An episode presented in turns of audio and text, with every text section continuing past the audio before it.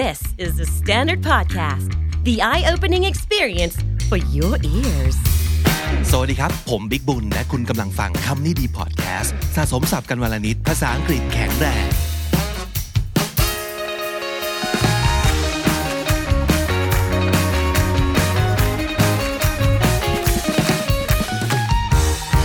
ผู้ฟังครับวันนี้คำนี้ดีจะว่าด้วยเรื่องของการเขียนนะครับ ปกติแล้วเราไม่ค่อยทำคอนเทนต์เรื่องการเขียนเลย เท่าไหร่เลยละกันนะฮะด้วยเหตุผลประมาณ 2 อย่างด้วยกัน ข้อแรกก็คือ ผมเองก็ไม่ได้เขียนเก่งเท่าไหร่ แล้วก็โอกาสที่จะใช้การเขียนภาษาอังกฤษในชีวิตเราเนี่ยก็ค่อนข้างน้อย ถ้าเราไม่ได้เรียน อยู่นะกำลังเรียนเกี่ยวกับการเขียน หรือว่าเรียนอะไรที่ต้องเขียนเป็นภาษาอังกฤษเยอะๆนะครับ หรือว่าอีกอันหนึ่งก็คือ มันเป็นสิ่งที่ทำเป็นคอนเทนต์ทางพอดแคสต์ยากเนาะพอรู้สึกว่า เอ๊ะ เราจะมาพูดให้ฟังเรื่องการเขียนยังไงนะฮะแต่วันนี้จะลองดู เพราะว่าไปเจอคอนเทนต์ที่น่าสนใจมานะครับ จากเว็บโปรด ของผมหรือว่าเป็นเพจโปรดบน Facebook ของผมนะครับ เคยแนะนำไปแล้ว ไม่ทราบว่าลองไปติดตามกันบ้างหรือยังนะครับ นี่ก็คือเพจ The Language Nerds นั่นเองนะครับ วันนี้มี 5 ประโยคนะครับ ที่อาจจะเป็นตัวอย่างที่ไม่ค่อยดีนัก ในเรื่องการเขียน เหตุผลก็คือมันอ่านแล้วงงครับ มันมีวิธีที่จะทำให้เขียนแล้วเข้าใจง่ายกว่านี้ แต่เข้าใจว่าบางที ภาษาเนอะคนเราบางทีก็ไม่ได้ต้องการจะพูดอะไรให้เข้าใจง่ายเสมอไป เพราะว่าคนเราเนี่ยมันมีจริตและลีลานะครับต้องการเขียนอะไรให้มันดูซับซ้อน หรือว่าบางครั้งเนี่ยก็ต้องการจะหาวิธีใหม่ ๆ ในการเขียนให้มันดูเหมือนมีศิลปะหรือว่าน่าสนใจนะครับอย่างในกรณีนี้ก็ได้ผลเนาะคืออ่านแล้วงง แต่ว่ามันทำให้เราสนใจว่า เอ๊ะ ตกลงมันคืออะไรกันแน่และที่สำคัญนะครับ ประโยคต่อไปนี้ 5 ประโยคต่อไปนี้ ไม่ผิดนะ ทางไวยากรณ์เทคนิคลี่แล้ว ไม่ได้ผิดครับ เพียงแต่ว่ามันอ่านแล้วเข้าใจยาก คือมันอ่านแล้วงง มาดูกันทีละประโยคนะครับ ประโยคแรกเลยนะฮะ the old man the boat อีกทีนะ the old man the boat ถ้าสมมติเกิดตอนนี้คุณผู้ฟังติดตามฟังพอดแคสต์อยู่นะครับ โดยที่ไม่ได้ดูทาง YouTube นะครับ จะอ่านให้ฟังช้าๆแล้วกัน แต่ว่าถ้าเกิดดูบน YouTube ด้วยเดี๋ยวเราขึ้นประโยคไว้ให้ดูนะฮะ เห็นแล้วก็งง ได้ยินแล้วก็งงนะครับว่า เฮ้ยเดี๋ยวนะ เราเรียนมาว่าประโยคมันต้องมีประธานกริยา ไม่ต้องมีกรรมก็ได้ อย่างน้อยประธานกริยา ฉันไป นี่ก็เป็นประโยคแล้วใช่ไหมครับ มีประธานก็คือฉัน มีเวิร์บคือไป ประโยคนี้เข้าใจแล้วว่ามันคืออะไร ฉันร้องไห้ เข้าใจแล้วนะฮะ แต่ประโยคนี้ทำไมมันแลดูเหมือนไม่มีกริยา แล้วมันจะเป็นประโยคได้ยังไง the old man the boat มันมี the old man ซึ่งก็คือชายแก่ แล้วก็มี the boat ชายแก่ทำอะไรกับเรือ ไม่เห็นจะเข้าใจเลย แต่จริง ๆ แล้วประโยคนี้มันถูกต้องและครบถ้วนสมบูรณ์ใจความแล้วนะครับ เพราะว่า man ในที่นี้ไม่ได้เป็น noun แต่มันเป็น verb ครับ เออ ถ้าสมมติเกิดมาทำความเข้าใจใหม่นะฮะตีความใหม่ มันก็จะเห็นว่า the o เป็นประธาน man เป็นกริยาและ the boat เป็นกรรม the o เฉยๆ มันเป็นประธานได้ด้วยหรอ เออ the o อะไรอะทำไมไม่บอกมาเลยว่า the o อะไร จริง ๆ แล้ว the o เฉยๆ เนี่ย มันเป็น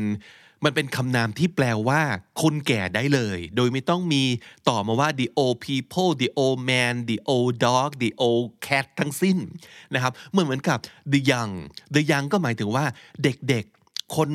รุ่นใหม่หนุ่มสาวนะครับ the old ก็หมายถึงคนแก่ เพราะฉะนั้นในที่นี้ the old เฉยๆ ก็แปลว่าคนผู้ชราแล้วเรียบร้อยนะครับ ส่วนคำว่า the boat แน่นอนว่าเป็นกรรม แต่คำว่า man จริง ๆคำว่า man เนี่ยมันเป็น verb ได้ด้วย to man something เนี่ยเราจะ man อะไรได้บ้าง เราจะ man machine หรือเราจะ man vehicle ก็คือ man พาหนะทั้งหลายนะครับ มันแปลว่า to operate พาหนะหรือเครื่องจักรนั้น เพราะฉะนั้นประโยคนี้ถ้าเกิดจะเขียนให้แบบไม่งงนะฮะ เราก็น่าจะเขียนได้ว่า the elderly people control the boat ความหมายเดียวกัน the old man the boat กับ the elderly people control the boat ก็คือชายแก่ขับเรืออยู่ เท่านั้นเองนะครับอะประโยคที่สอง the girl told the story cried งงอีกแล้วเดี๋ยวนะทำไมเป็นเด็กผู้หญิงเล่าเรื่อง ไม่ใช่สิ เด็กผู้หญิงเล่าเล่าเรื่องร้องไห้ เดี๋ยว ตกลงยังไงกันแน่ มันดูเหมือนมันมีสองประโยครวมกันอยู่ในในใจความนี้ใช่ไหม the girl the girl told แล้ว the story ก็คลาย จริงๆ มันคือยังไงกันแน่ จริง ๆ แล้วเนี่ย ถ้าสมมติเกิดจะเขียนให้ไม่งงนะครับ เราต้องเขียนว่า the girl who was told the story อันนี้คือประธานประโยคของประโยคนะครับ cry cry เป็น verb หลักของประโยค ซึ่ง มันทำให้งงเพราะว่าส่วนขยายของประธานเนี่ยมันยาวมาก แล้วมันขยายแบบตัดลดทอนบางคำออกไปด้วยนะครับ the girl who was told the story ก็คือเด็กผู้หญิงที่มีคนเล่าเรื่องให้ฟัง was told เป็น passive ใช่ไหมครับ ไม่ได้เป็นคนเล่านะ เธอเป็นคนถูกเล่าก็คือเป็นคนฟังเรื่องนี้ เพราะฉะนั้น the girl told the story ก็เป็นประธานของประโยค โดยตัด who was ออกไป นะครับเพราะฉะนั้นก็คือเด็กผู้หญิงที่เราเล่าเรื่องให้เธอฟังเนี่ยแอสซูมว่าพอเธอฟังปั๊บเธอก็ร้องไห้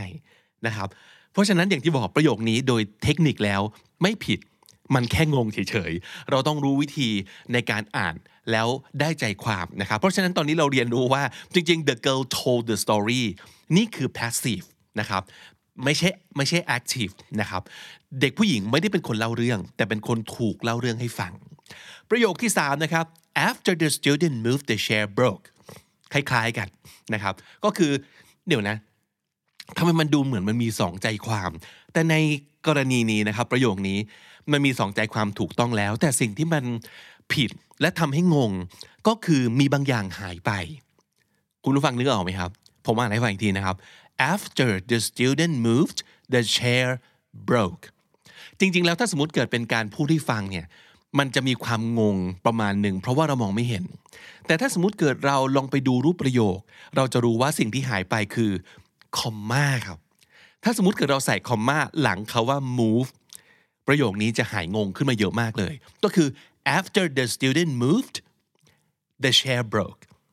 เป็นสองใจความที่อยู่ด้วยกัน นะครับก็หมายความว่าหลังจากที่เด็กนักเรียนคนนี้ move ปั๊บเก้าอี้ก็พังทันทีนะครับเพราะฉะนั้นสิ่งที่หายไป และอาจจะทำให้เรางงได้บางครั้ง ถ้าเกิดฟังโดยที่ไม่เห็นรูปประโยค ก็คือ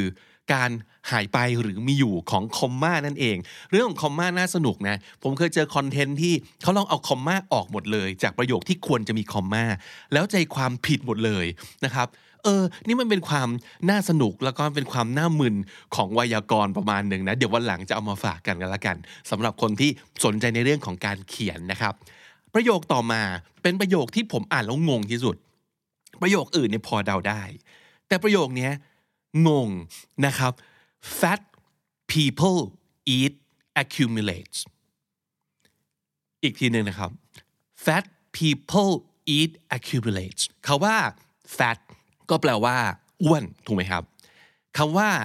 accumulate แปลว่าสะสม นอกจากนั้นเขาว่า people กับ eat เราแปลออกอยู่แล้วนะครับ แต่มันงงที่ว่าเดี๋ยวนะประโยคนี้มันมีอะไรหายไปหรือเปล่า แล้วมันไม่เข้าใจว่า fat people eat accumulates เดี๋ยวนะ มันต้อง fat people eat something ไม่ใช่หรอ fat people eat rice fat people eat pizza มันก็จะไม่งงใช่ไหม แต่ทำไม accumulates มันโผล่มาตรงนี้ ซึ่ง accumulates ถ้าเกิดแปลตรงตัวเนี่ย มันก็จะเป็น verb ไม่ใช่หรอ แล้วทำไมมี verb สองตัวมันติดกันขนาดนี้ เออ โดยรูปร่างหน้าตาก็เป็นแบบเดิมๆด้วย eat accumulate นะครับ แต่ประโยคเนี้ยจริง ๆ แล้ว ถ้าสมมุติเกิดจะเขียนให้ไม่งงนะครับ เราต้องเขียนให้ยาวขึ้น นั่นก็คือเขียนว่า the fat that people eat accumulates in their bodies เออคาว่า the fat that people eat เป็นประธาน accumulates เป็น main verb ของประโยค แล้วก็ส่วนขยายที่จะทำให้งงน้อยลงก็คือ in their bodies เพราะฉะนั้นประโยคนี้ fat people eat accumulates มันแปลว่า ไขมันที่คนกินเข้าไปเนี่ย มันจะสะสม ความงงเกิดขึ้นจากการที่เราคิดว่า fat people เป็นคำเดียวกัน ประธานของประโยคนี้ไม่ได้พูดถึงคนอ้วนนะครับ ประธานของประโยคนี้คือไขมัน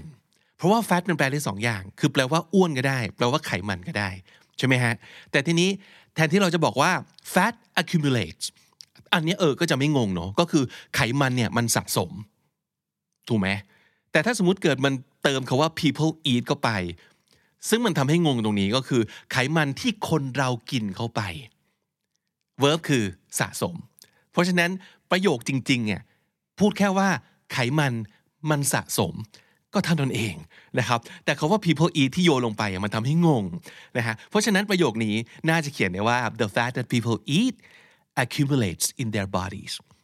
แต่พอโดนตัดทอนลงไปมันก็เลยเหลือแค่ fat people eat accumulates เราต้องรู้จักหาคำว่าตกลงประธานของประโยคมันคืออะไรกันแน่ แล้วต้องหา verb ให้เจอ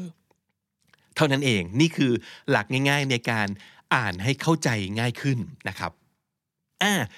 ประโยคสุดท้ายนะครับประโยคสุดท้าย the horse raced down the barn fell มันฟังดูงงๆอยู่แล้วใช่ไหมเออม้าแข่ง down the barn fell มันอ่านแล้วมันงงไปหมดว่าตกลงเดี๋ยวนะ ม้าทำอะไรกับบานคือโรงนาคือยุ้งยุ้งฉางประมาณนั้น แล้วทำไมมันมีทั้ง verb to raise ทั้ง verb to fail the ba- เดี๋ยวก่อน the barn มัน fail คือยังไง the barn เนี่ยโรงนามันถล่มลงมาเหรอ แล้วแล้ว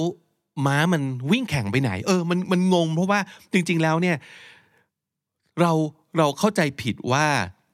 the horse เนี่ยมันเป็นมันเป็นคำนามมันเป็นประธานใช่ไหมและคำว่า race เนี่ยเป็น main verb ของประโยค เพราะฉะนั้นถ้าสมมติเกิดจะบอกว่า the horse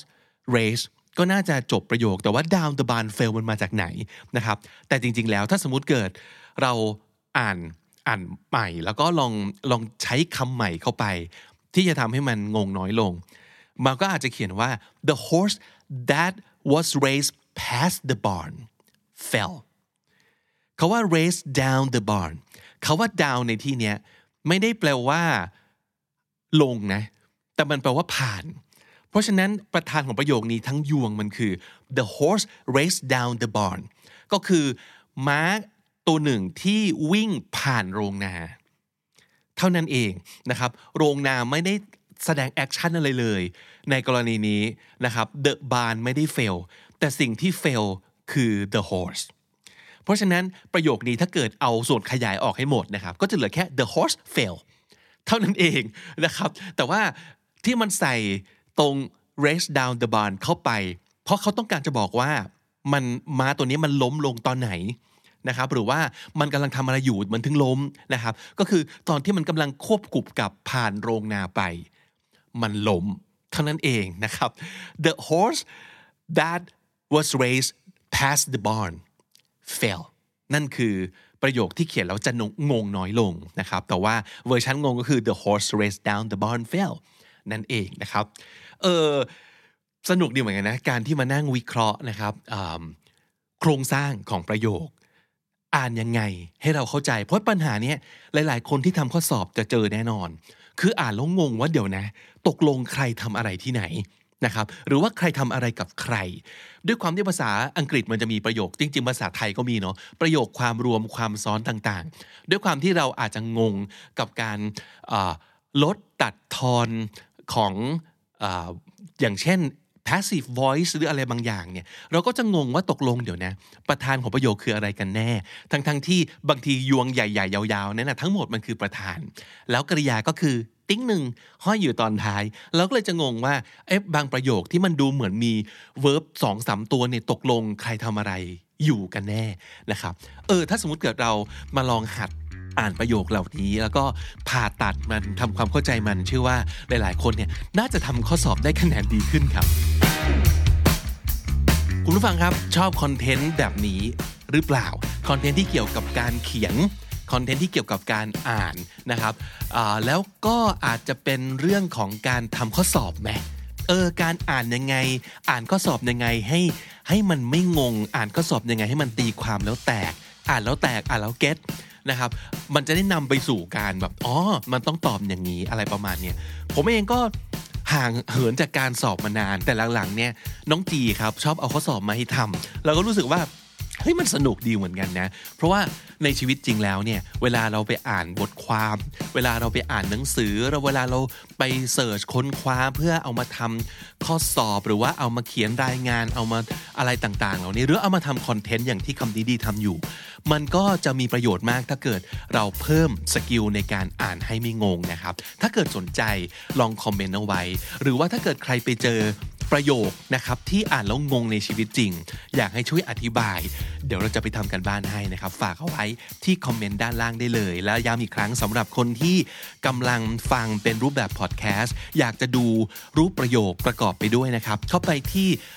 ยูทูบได้เลยนะครับ แล้วก็ลองเสิร์ชคำนี้ดี แต่ว่าจริง ๆ ตอนนี้เรามีช anel แยกออกมาจาก The Standard Podcast แล้วนะครับ เพราะว่ามันจะมีคอนเทนต์ที่เกี่ยวกับภาษาอังกฤษ หรือว่าจัดเป็นภาษาอังกฤษอีกมากมาย ซึ่งกำลังจะนำมาฝากกับคุณผู้ชมคุณผู้ฟัง เพราะฉะนั้นเราเลยแยกช่องออกมาเป็น KND นะครับ ช่อง KND ก็คือช่องคำนี้ดีนั่นเอง ลองเสิร์ชหาดูหรือว่าอย่างน้อย ถ้าเกิดคุณเจอคอนเทนต์นี้บน YouTube คุณอาจจะยังไม่ได้ subscribe ก็ได้ฝากกด subscribe แล้วก็กดกระดิ่ง แล้วก็คอยติดตามรายการของเราทาง YouTube ด้วยก็แล้วกันนะครับ วันนี้ผมบิ๊กบุญต้องไปก่อนละครับ แล้วก็อย่าลืมเข้ามาเก็บสะสมศัพท์กันทุกวันวันละนิด ภาษาอังกฤษจะได้แข็งแรง สวัสดีครับ The Standard Podcast, eye opening for your ears.